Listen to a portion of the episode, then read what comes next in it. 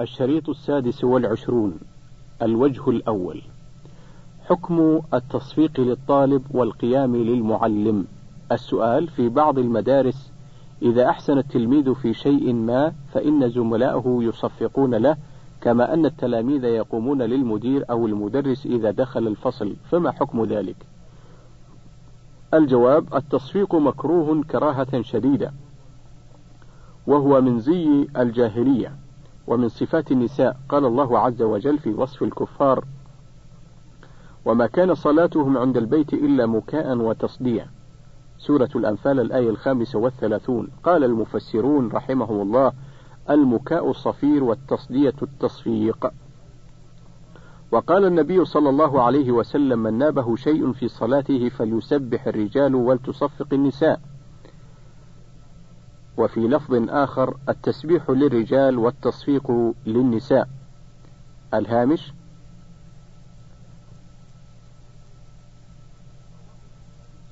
رواه البخاري في العمل في الصلاة رقم 1218 ومسلم في الصلاة رقم 421 الهامش أيضا رواه البخاري في العمل في الصلاة رقم 1203 و 1204 ومسلم في الصلاة رقم 422 انتهى الهامش.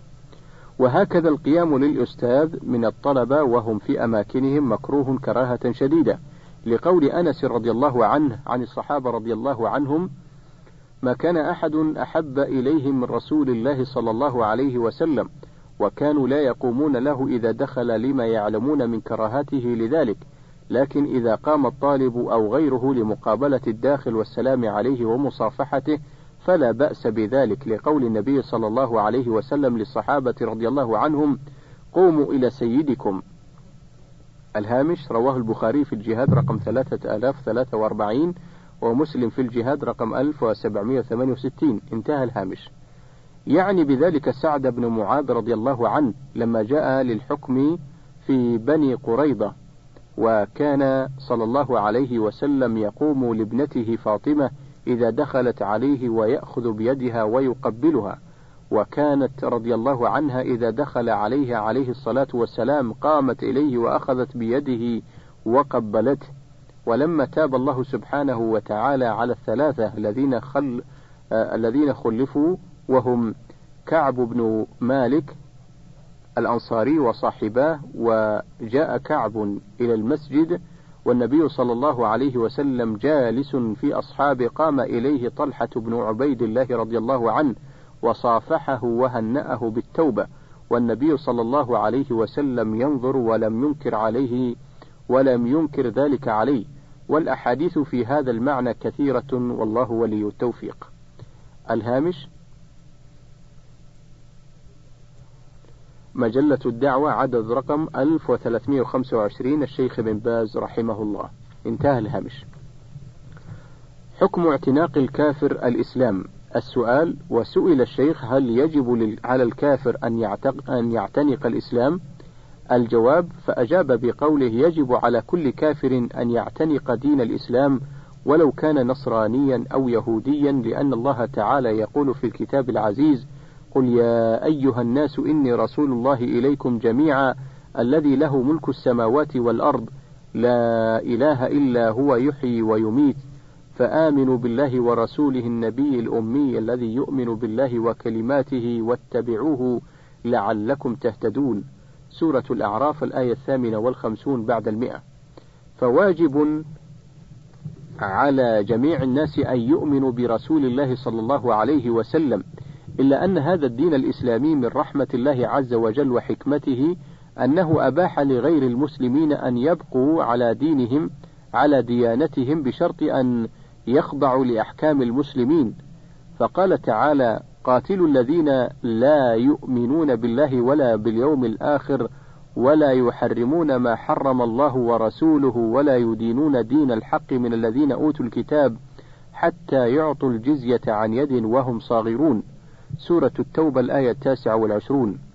وفي صحيح مسلم من حديث بريدة أن النبي صلى الله عليه وسلم كان إذا أمر أميرا على جيش أو سرية أمره بتقوى الله وبمن معه من المسلمين خيرا وقال ادعوهم إلى ثلاث خصال أو خلال فأيتهم أجابوك فاقبل منهم وكف عنهم. الهامش رواه مسلم في الجهاد رقم 1137 انتهى الهامش. ومن هذه الخصال أن يبذلوا الجزية ولهذا كان القول الراجح من أقوال أهل العلم أن الجزية تقبل من غير اليهود والنصارى. فالحاصل أن غير المسلمين يجب عليهم إما الدخول في الإسلام وإما الخضوع لأحكام الإسلام والله الموفق. الهامش مجموع فتاوى ورسائل الشيخ ابن عثيمين الجزء الأول في الصفحتين رقم 60 و 61 انتهى الهامش.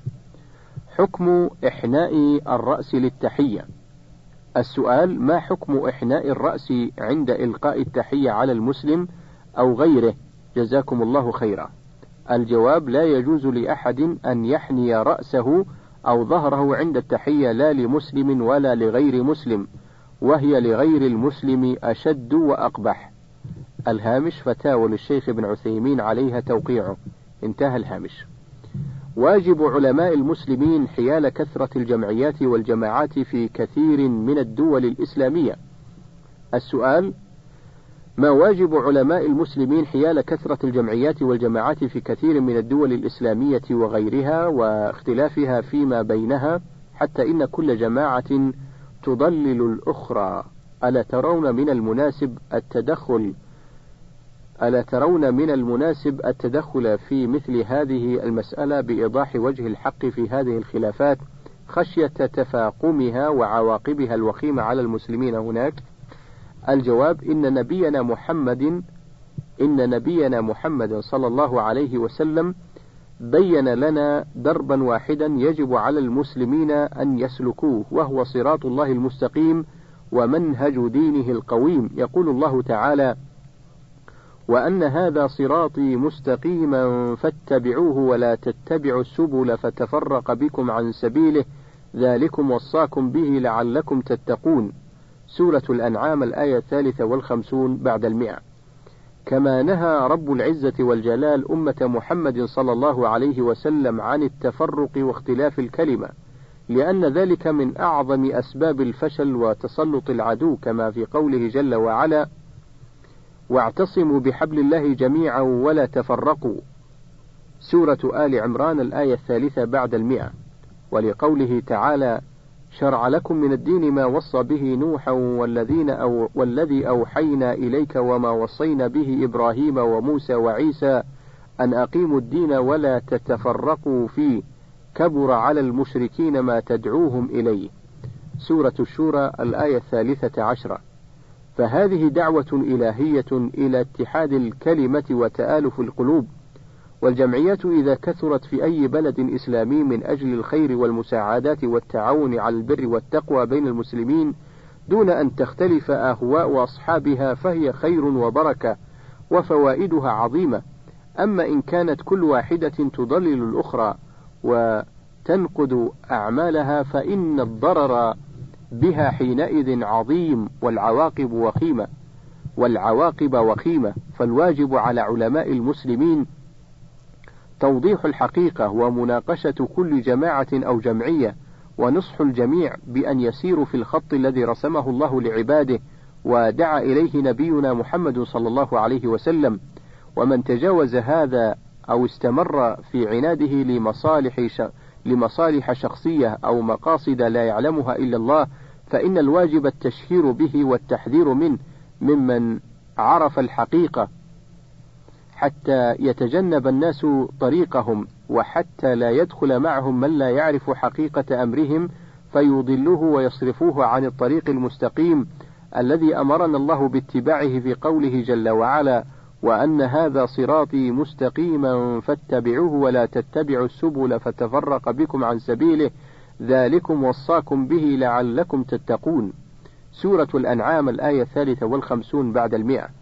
ومما لا شك فيه أن كثرة الفرق والجماعات في المجتمع الإسلامي مما يحرص عليه الشيطان أولا وأعداء الإسلام من الإنس ثانيا لأن اتفاق كلمة المسلمين ووحدتهم وإدراكهم الخطر الذي يهددهم ويستهدف عقيدتهم يجعلهم ينشطون لمكافحة ذلك والعمل في صف واحد من أجل مصلحة المسلمين ودرء الخطر عن دينهم وبلادهم وإخوانهم وهذا مسلك لا يرضاه الأعداء من الإنس والجن فلذا هم يحرصون على تفريق كلمة المسلمين وتشتيت شملهم وبذر أسباب العداوة بينهم نسأل الله أن يجمع كلمة المسلمين على الحق وأن يزيل من مجتمعهم كل فتنة وضلالة إنه ولي ذلك والقادر عليه.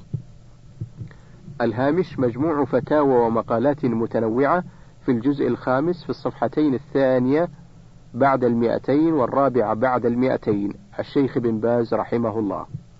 انتهى الهامش. كلمة في ترشيد الصحوة الإسلامية السؤال بعض الناس يعتقد أن دور علماء المسلمين مقصور على الأحكام الشرعية وأنه لا دخل لهم في العلوم الأخرى كالسياسة والاقتصاد ونحوهما فما رأيكم في هذا الاعتقاد؟ الجواب رأينا في هذا الاعتقاد أنه مبني على الجهل في حال العلماء ولا ريب أن العلماء علماء الشريعة عندهم علم في الاقتصاد وفي السياسة وفي كل ما يحتاجون إليه في العلوم الشرعية. وإذا شئت أن تعرف ما قلته فانظر إلى محمد رشيد رضا رحمه الله صاحب مجلة المنار في تفسيره وفي غيره من كتبه انظر أيضا إلى أحوال من قبله من أهل العلم شيخ الإسلام ابن تيمية وغيره. انظر إلى العلماء المتأخرين فإنك تجد عندهم من علوم السياسة والاقتصاد ما يحتاجون إليه. صحيح أن من أهل العلوم بالشرع من يكون مقدما للأهم مقدما للأهم على المهم فتجده في العلم الشرعي على نصيب كبير. وفي العلوم الأخرى يكون أقل من ذلك بناء على قاعدة أن تبدأ بالأهم قبل المهم لأن النبي صلى الله عليه وسلم قال من يرد الله به خيرا يفقهه في الدين. الهامش رواه البخاري في العلم رقم 71 ومسلم في الزكاة رقم 1037 الهامش أيضا فتوى للشيخ ابن عثيمين عليها توقيعه انتهى الهامش. ترشيد الصحوة الإسلامية. السؤال يلحظ فضيلتكم وكل أحد انتشار الصحوة الإسلامية لدى المسلمين وفي صفوف الشباب خاصة. فما رأي فضيلتكم في ترشيد هذه الصحوة؟ وما هي المحاذير التي تخافونها على هذه الصحوة؟ الجواب تقدم في جواب بعض الأسئلة أن الحركة الإسلامية التي نشطت في أول هذا القرن وفي آخر القرن السابق أنها تبشر بخير. وأنها بحمد الله حركة منتشرة في أرجاء المعمورة وأنها في مزيد وتقدم. وأن الواجب على المسلمين دعمها ومساندتها والتعاون مع القائمين بها. ولا شك أن القائمين بها يجب أن يدعموا ويساعدوا وأن يحذروا من الزيادة والنقص. فإن كل دعوة إسلامية وكل عمل إسلامي للشيطان فيه نزغتان. إما إلى جفاء وإما إلى غلو. فعلى أهل العلم والبصيرة أن يدعموا هذه الدعوة وأن يوجهوا القائمين بها إلى الاعتدال والحذر من الزيادة حتى لا يقعوا في البدعة والغلو والحذر من النقص وحتى لا يقعوا في الجفا والتأخر عن حق الله وأن تكون دعوتهم وحركتهم إسلامية مستقيمة على دين الله ملتزمة بالصراط المستقيم الذي هو الإخلاص لله والمتابعة للرسول صلى الله عليه وسلم من غير غلو ولا جفاء. وبذلك تستقيم هذه الحركة وتؤتي ثمارها على خير وجه. وعلى قادتها بوجه أخص أن يهتموا بهذا الأمر وأن يعتنوا به غاية العناية حتى لا تزل الأقدام إلى جفاء أو غلو. والله ولي التوفيق. الهامش مجموع فتاوى ومقالات متنوعة الجزء الخامس في الصفحتين الثامنة والخمسين والتاسعة والخمسين بعد المئة. الشيخ بن باز رحمه الله. انتهى الهامش. حكم من يستغل الإسلام لأغراضه الشخصية. السؤال ما قول العلماء الكرام في من يستغلون الإسلام لتحقيق أغراضهم الشخصية؟ الجواب الإسلام دين الحق مثلما هو معروف ولله الحمد كما قال الله تعالى لنبيه محمد صلى الله عليه وسلم إنا أرسلناك بالحق بشيرا ونذيرا. سورة البقرة الآية التاسعة عشرة بعد المئة. ودين الإسلام أرفع وأعز وأعلى من أن يجعله الإنسان غرضا لوصوله إلى أغراضه الشخصية وأن كل إنسان يدعي أنه من أنصار الإسلام وحماته فإنه يجب أن تعرض أقواله على أفعاله حتى يتبين أنه صادق في ذلك. ولأن المنافقين يقولون عن تمسكهم بالإسلام ما إذا سمعهم الرجل قال هؤلاء هم المؤمنون؟ كما قال الله تبارك وتعالى إذا جاءك المنافقون قالوا نشهد إنك لرسول الله. سورة المنافقون الآية الأولى. ثم قال تعالى والله يعلم إنك لرسوله والله يشهد إن المنافقين لكاذبون. اتخذوا أيمانهم جنة فصدوا. اتخذوا أيمانهم جنة فصدوا عن سبيل الله. إنهم ساء ما كانوا يعملون. سورة المنافقون الآية الأولى والثانية. إلى أن قال تعالى وإذا رأيتهم تعجبك أجسامهم. تعجبك أجسامهم وإن يقولوا تسمع لقولهم كأنهم خشب مسندة يحسبون كل صيحة عليهم هم العدو فاحذرهم قاتلهم الله أن يؤفكون. سورة المنافقون الآية الرابعة. فعند المنافقين من البيان والفصاحة ما إذا سمعه الإنسان سمع لقولهم وظن أنهم على حق وصواب وعلى كل حال فإنه لا يجوز للإنسان أن يتمسح بالدين الإسلامي لينال مآربه. بل عليه أن يتمسك بدين الإسلام لينال ثمراته الجليلة التي منها العز والتمكين في الأرض قبل ثواب الآخرة. قال الله عز وجل وعد الله الذين آمنوا منكم وعملوا الصالحات لا يستخلفنهم في الأرض كما استخلف الذين من قبلهم وليمكنن لهم دينهم الذي ارتضى لهم وليبدلنهم من بعد خوفهم أمنا. يعبدونني لا يشركون بي شيئا. سورة النور الآية الخامسة والخمسون. وقال الله عز وجل من عمل صالحا من ذكر أو أنثى وهو مؤمن, وهو مؤمن فلنحيينه حياة طيبة ولنجزينهم أجرهم بأحسن ما كانوا يعملون. سورة النحل الآية السابعة والتسعون. الهامش مجلة الدعوة العدد رقم 1288 بتاريخ الحادي عشر من الشهر العاشر من عام أحد عشر وأربعمائة ألف للهجرة الشيخ ابن عثيمين. انتهى الهامش. حكم من يتهرب من الوظيفة لعمل خاص. السؤال بعض الموظفين يتهرب من العمل لوجود مصالح أخرى لديه شخصية غير الوظيفة فيستأذن من رئيسه ويختلق الأعذار التي غالبا ما تكون مقنعة أو غير مقنعة.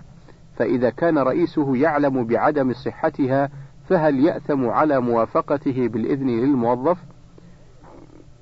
الجواب لا يجوز لرئيس الدائرة أو مديرها أو من يقوم مقامهما أن يوافق على شيء يعتقد عدم صحته، بل عليه أن يتحرى إن كان هناك ضرورة في الاستئذان لحاجة ماسة أو الاستئذان والاستئذان لا يضر العمل فلا بأس به.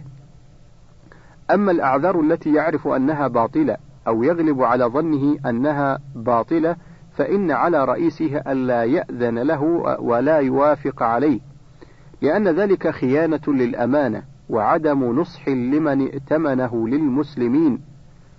وعدم نصح لمن ائتمنه وللمسلمين. يقول عليه الصلاة والسلام كلكم راع وكلكم مسؤول عن رعيته.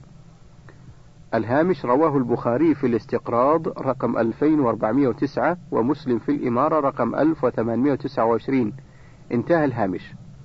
وهذا أمانة والله سبحانه وتعالى يقول إن الله يأمركم أن تؤدوا الأمانات إلى أهلها. سورة النساء الآية الثامنة والخمسون. ويقول سبحانه في وصف المؤمنين والذين هم لأماناتهم وعهدهم راعون. سورة المؤمنون الآية الثامنة. وسورة المعارج الآية الثانية والثلاثون.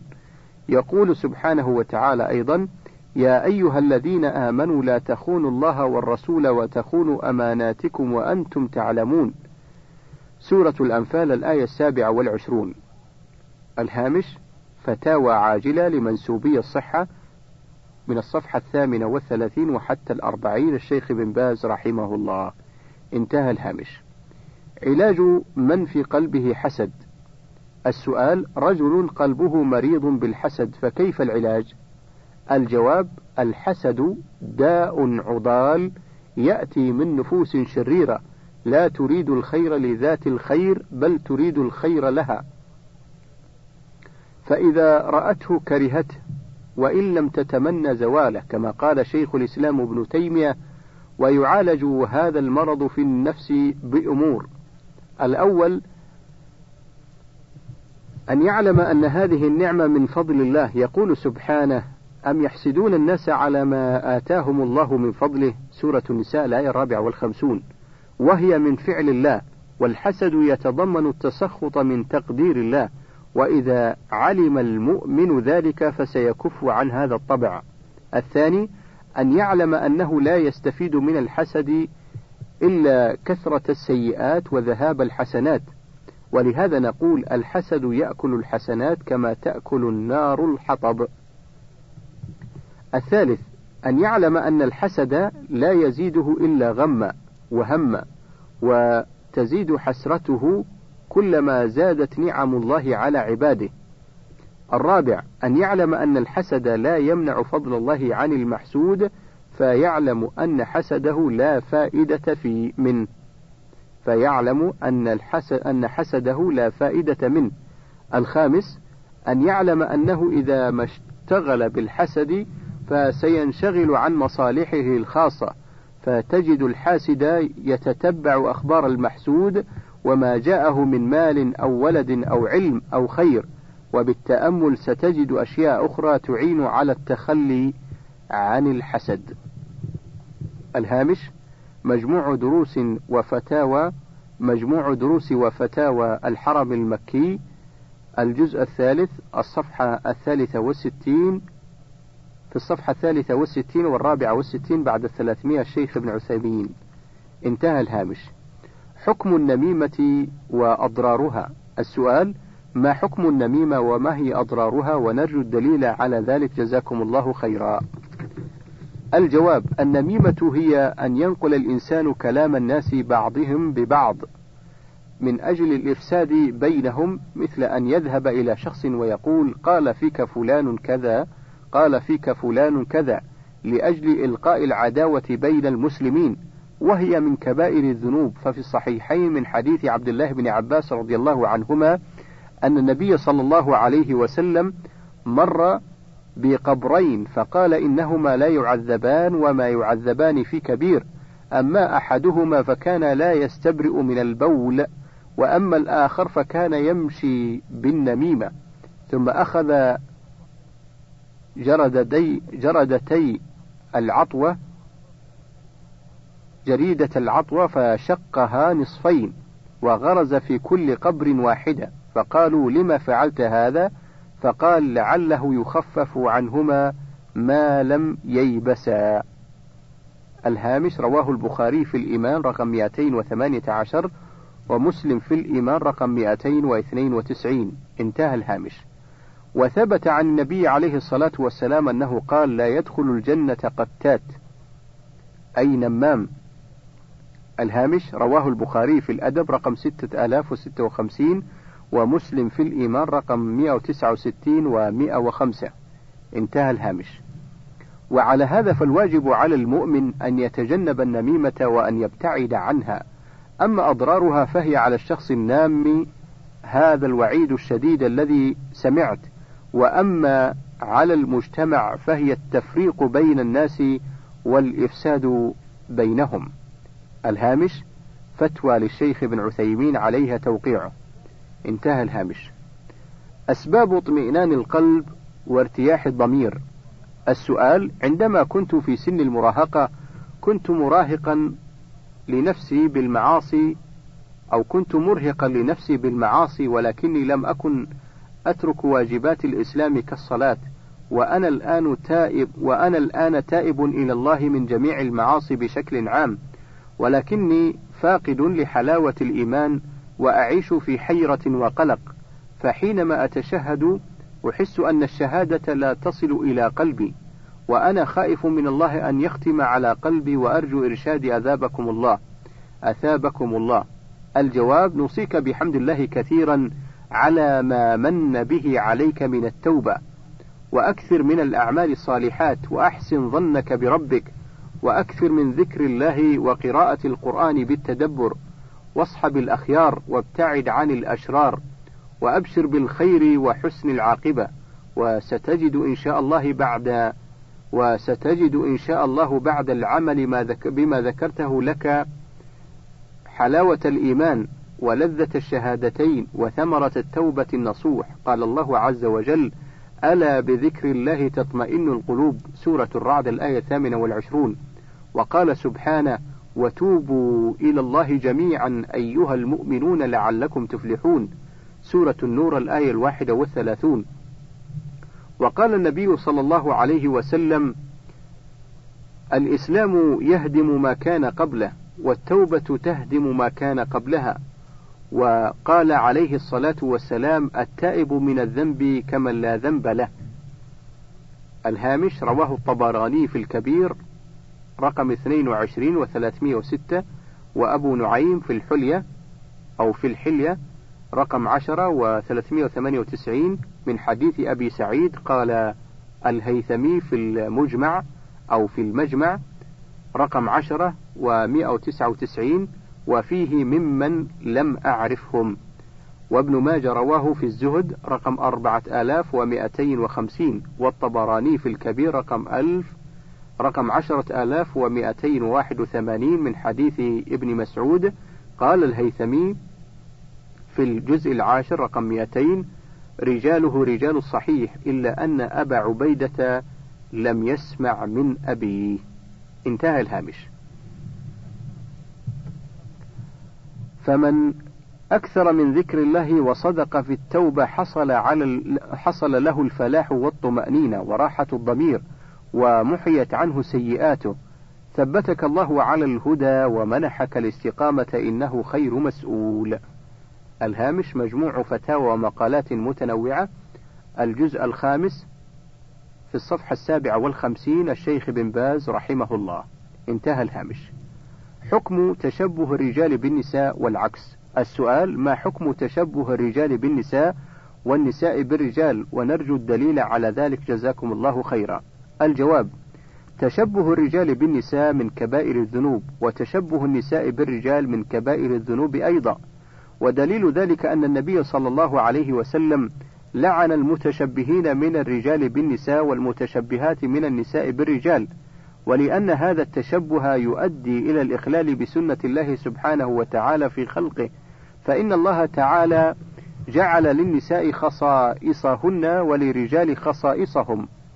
فإذا تشبه هؤلاء بهؤلاء وهؤلاء بهؤلاء فإن هذه السنة التي جعلها الله عز وجل تزول وتضمحل فيكون في هذا شيء من المضادة لخلق الله عز وجل ولحكمته. الهامش فتوى للشيخ ابن عثيمين عليها توقيعه.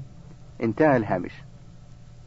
حكم تمثيل الصحابة والتمثيليات الدينية.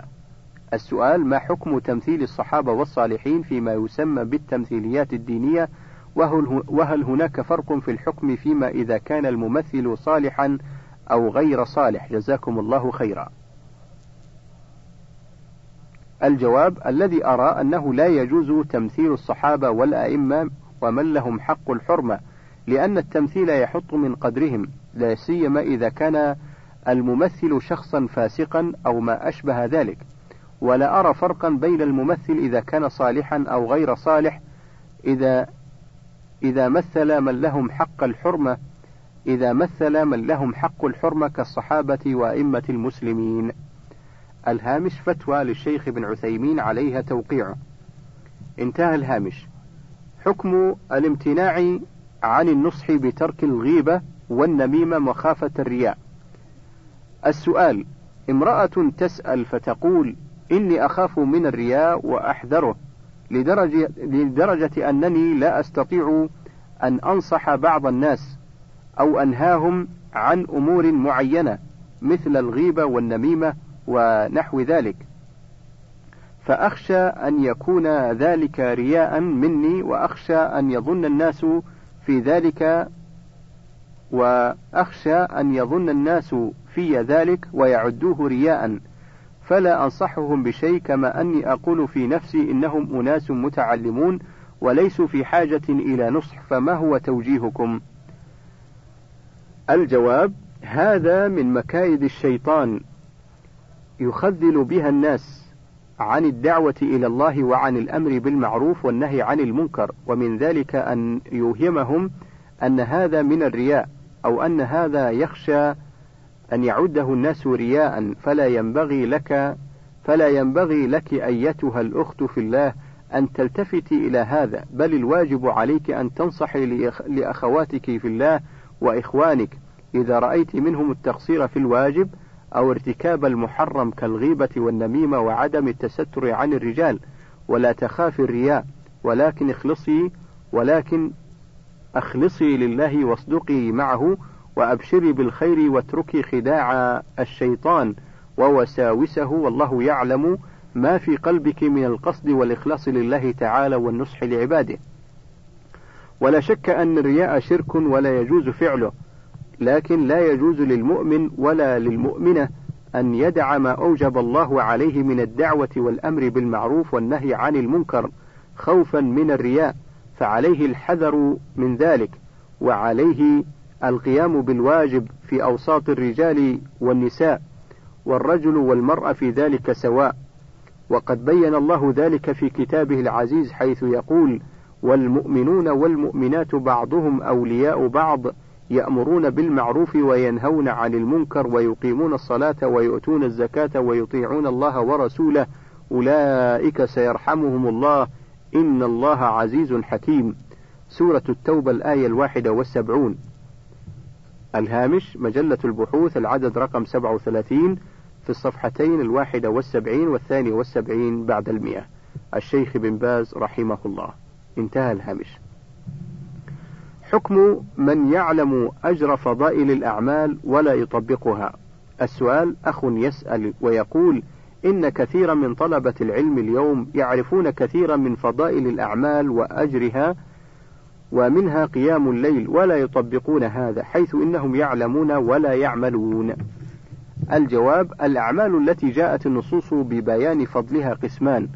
قسم واجب فعلى المرء المسلم سواء كان عالما أو غير عالم أن يعتني به وأن يتقي الله في ذلك وأن يحافظ عليه كالصلوات الخمس وأداء الزكاة وغيرهما من الفرائض. وقسم مستحب كالتهجد بالليل وصلاة الضحى ونحو ذلك. فالمشروع للمؤمن أن يجتهد في ذلك ويحرص عليه ولا سيما أهل العلم لأنهم قدوة ولو شغل عن ذلك أو تركه بعض الأحيان لم يضره ذلك لأنه نافلة لكن من صفات أهل العلم والأخيار العناية بهذا الأمر والمحافظة عليه كالتهجد بالليل وصلاة الضحى والرواتب إلى غير هذا من وجوه الخير. الهامش مجلة البحوث عدد رقم 42 في الصفحة الثانية والستين بعد المئة الشيخ بن باز رحمه الله. انتهى الهامش. كلمة للشباب الملتزم، السؤال ما هي نصيحتكم لما يحصل من الشباب الملتزم في مواجهة بعضهم والتبرؤ من بعضهم البعض، وما رأيكم في في تعدد الجماعات في وقتنا الحاضر؟ وهل تنصحني بمشاركة جماعة التبليغ والخروج معهم؟ الجواب لا شك أن هذا الذي حدث للشباب الملتزم من التفرق وتضليل بعضهم بعضا وحمل العداوة لمن لا يوافقهم على مناهجهم لا شك أنه محزن ومؤسف وربما يؤدي إلى انتكاسة عظيمة ومثل هذا التفرق هو قرة عين شياطين الجن والإنس لأن شياطين الإنس والجن لا يودون من أهل الخير أن يجتمعوا على شيء فهم يريدون أن يتفرقوا لأنهم يعلمون أن التفرق تفتت للقوة التي تحصل بالالتزام والاتجاه إلى الله عز وجل.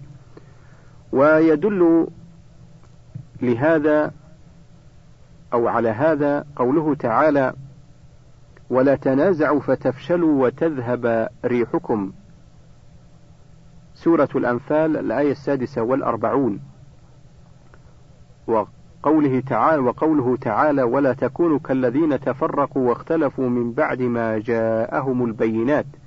سورة آل عمران الآية الخامسة بعد المئة. وقوله تعالى إن الذين فرقوا دينهم وكانوا شيعا لست منهم في شيء. سورة الأنعام الآية التاسعة والخمسون بعد المئة. وقوله تعالى شرع لكم من الدين ما وصى به نوحا والذي, والذي أوحينا إليك وما وصينا به إبراهيم وموسى وعيسى أن أقيموا الدين ولا تتفرقوا فيه. سورة الشورى الآية الثالثة عشرة. فالله تعالى قد نهانا عن التفرق وبين لنا عواقبه الوخيمة والواجب علينا أن نكون أمة واحدة وكلمة واحدة فالتفرق فساد وشتات للأمر وموجب لضعف الأمة الإسلامية. والصحابة رضي الله عنهم حصل بينهم الاختلاف لكن لم يحصل التفرق ولا العداوة ولا البغضاء. وحصل بينهم الاختلاف حتى في عهد النبي صلى الله عليه وسلم لما فرغ النبي صلى الله عليه وسلم من غزوة الأحزاب. وجاءه جبريل يأمره أن يخرج إلى بني قريظة لنقضهم العهد. فقال النبي صلى الله عليه وسلم لأصحابه لا يصلين أحد منكم العصر إلا في بني قريظة. الهامش رواه البخاري في الخوف رقم 946 ومسلم في الجهاد رقم 1770 ولكن في مسلم الظهر بدل العصر. انتهى الهامش. فخرجوا من المدينة إلى بني قريظة وحان وقت العصر فقال بعضهم لا نصلي إلى إلا في بني قريظة ولو غابت الشمس لأن النبي صلى الله عليه وسلم قال لا يصلين أحد منكم العصر إلا في بني قريظة. فنقول سمعنا وأطعنا. ومنهم من قال إن الرسول عليه الصلاة والسلام أراد بذلك المبادرة والإسراع إلى الخروج ولم يرد منا تأخير الصلاة فبلغ ذلك النبي صلى الله عليه وسلم ولم يعنف أحدا منهم ولم يوبخه على ما فهم وهم وهم بأنفسهم لم يتفرقوا من أجل اختلاف الرأي في فهم حديث الرسول صلى الله عليه وسلم. وهكذا يجب علينا ألا نتفرق وأن نكون أمة واحدة. وأما أن يحصل التفرق فيقال هذا من السلفيين وهذا من الإخوانيين وهذا من التبليغيين وهذا من السنيين وهذا من المقلدين وهذا من كذا وهذا من كذا ونتفرق. فهذا خطره عظيم. والأمل الذي نؤمله من هذه الصحوة واليقظة الإسلامية سوف يتلاشى. إذا علمنا أن هذه الصحوة سيكون منها طوائف متفرقة يضلل بعضها بعضا ويسفه بعضها بعضا. والحل لهذه المشكلة أن نسلك ما سلكه الصحابة رضي الله عنهم وأن نعلم أن هذا الخلاف الصادر عن اجتهاد في مكان يسوغ يسوغ فيه الاجتهاد. أن نعلم أن هذا الخلاف لا يؤثر بل إنه في الحقيقة وفاق. فكيف ذلك؟ أنا أخالفك في مسألة من المسائل لأن مقتضى الدليل عندي خلاف ما تقول. وأنت تخالفني في هذه المسألة لأنه مقتضى الدليل عندك خلاف ما أقول أنا. فالواقع أننا لسنا مختلفين. الدليل أمام أعيننا جميعا وكلنا لم يأخذ برأيه إلا لأنه مقتضى الدليل. فأنا أحمدك وأثني عليك لأنك تجرأت على مخالفتي وأنا أخوك وصاحبك ولأن هذه المخالفة مقتضى الدليل عندك فالواجب علي ألا أكون ألا يكون في نفسي شيء عليك بل أن أحمدك على ما ذهبت إليه وأنت كذلك ولو أننا ألزمنا أحدنا أن يأخذ بقول الآخر لكان إلزامي إياه أن يأخذ بقولي ليس أولى بإلزامه إياي أن آخذ بقوله ولذلك أقول يجب أن نجعل هذا الخلاف المبني على اجتهاد أن نجعله ليس خلافا بل نجعله وفاقا حتى تجتمع الكلمة ويحصل الخير. ولكن إذا قال قائل قد تكون هذه معالجة غير متيسرة غير متيسرة بالنسبة لعامة الناس فما هو الحل؟ الحل أن يجتمع رؤساء القوم وأعيانهم من كل طائفة للنظر والبحث في مسائل الاختلافات بيننا حتى نكون متحدين ومؤتلفين. ولقد جرى في سنة من في سنة من السنين مسألة في منى على يدي على يدي ويد بعض الإخوان وقد تكون غريبة عليكم حيث جيء بطائفتين وكل طائفة من ثلاثة أو أربعة رجال وكل واحدة تتهم الأخرى بالكفر واللعن وهم حجاج وهم حجاج. وخبر ذلك أن إحدى الطائفتين قالت إن الأخرى إذا قامت تصلي وضعت اليد اليمنى على اليسرى فوق الصدر وهذا كفر بالسنة. حيث إن السنة عند هذه الطائفة إرسال اليدين على الفخذين والطائفة الأخرى تقول إن إرسال اليدين على الفخذين دون أن يجعل اليمنى على اليسرى كفر مبيح للعنة وكان النزاع بينهم شديدا ولكن بفضل الله ثم بجهود الإخوان وبيان ما يجب أن تكون عليه الأمة الإسلامية من ائتلاف ذهبوا وكل واحد منهم راض عن الآخر. فانظر كيف لعب الشيطان بهم في هذه المسألة التي اختلفوا فيها حتى بلغ أن كفر بعضهم بعضا بسببها. هي سنة من السنن فليست من أركان الإسلام ولا من فرائضه ولا من واجباته. غاية ما هنالك أن بعض العلماء يرى أن وضع اليد اليمنى على اليسرى فوق الصدر هو السنة وآخرين من أهل العلم يقولون إن السنة هو الإرسال مع أن الصواب الذي دلت عليه السنة هو وضع اليد اليمنى على الذراع اليسرى كما قال سهل بن سعد رضي الله عنه فيما رواه البخاري قال كان الناس يؤمرون أن يضع الرجل يده اليمنى على ذراعه اليسرى في الصلاة الهامش رواه البخاري في الأذان رقم 740 انتهى الهامش. فأرجو الله سبحانه وتعالى أن يمن على إخواننا الذين لهم مشارب ومناهج في وسائل الدعوة أن يمن عليهم بالائتلاف والمحبة وصلاح القلوب. وإذا حسنت النية سهل العلاج. أما إذا لم تحسن النية وكان كل واحد منهم معجبا برأيه ولا يهمه غيره فإن النجاح سيكون بعيدا.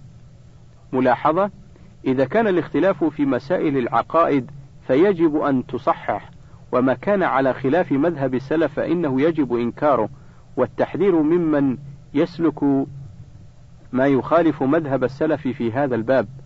أما بالنسبة لجماعة التبليغ فرأيي فيهم أنهم جماعة نفع الله بهم نفعا عظيما. فكم من إنسان عاص هداه الله على أيديهم.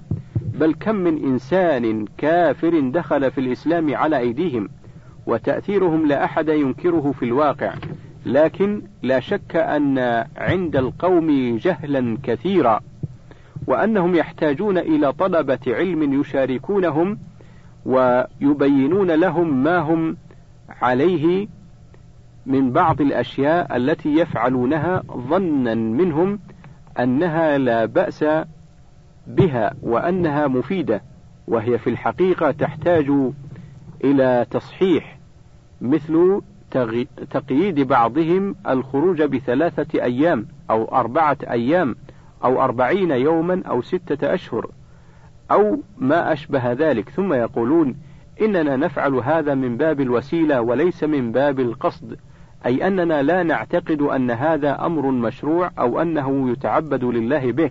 لكن نعتقد أن هذا التقدير من أجل شد الإنسان والتزامه لأجل أن يتكيف للدعوة والحق والانتقال عن الترف وما أشبه ذلك.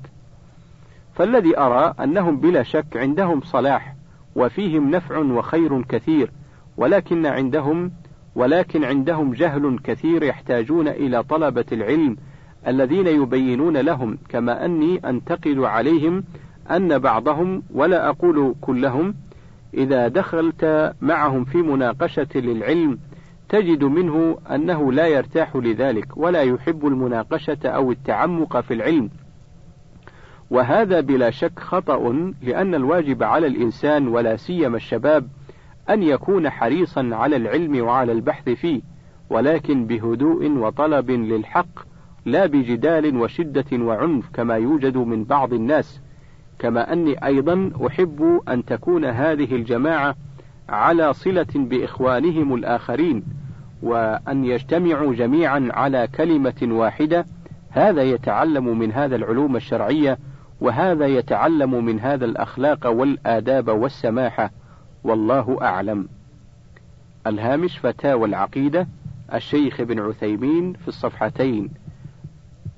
من الصفحة الثامنة والسبعين بعد السبعمية إلى الصفحة الثالثة والثمانين بعد السبعمية. انتهى الهامش. وبهذا ينتهي الوجه الأول وننتقل إلى الوجه الثاني.